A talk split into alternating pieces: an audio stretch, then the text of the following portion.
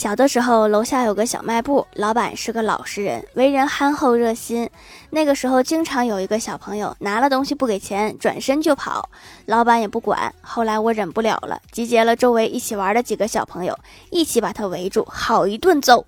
后来小卖店的老板挨个找家长的时候我们才知道老板是他爸爸。是我们欠考虑了揍之前应该问清楚的。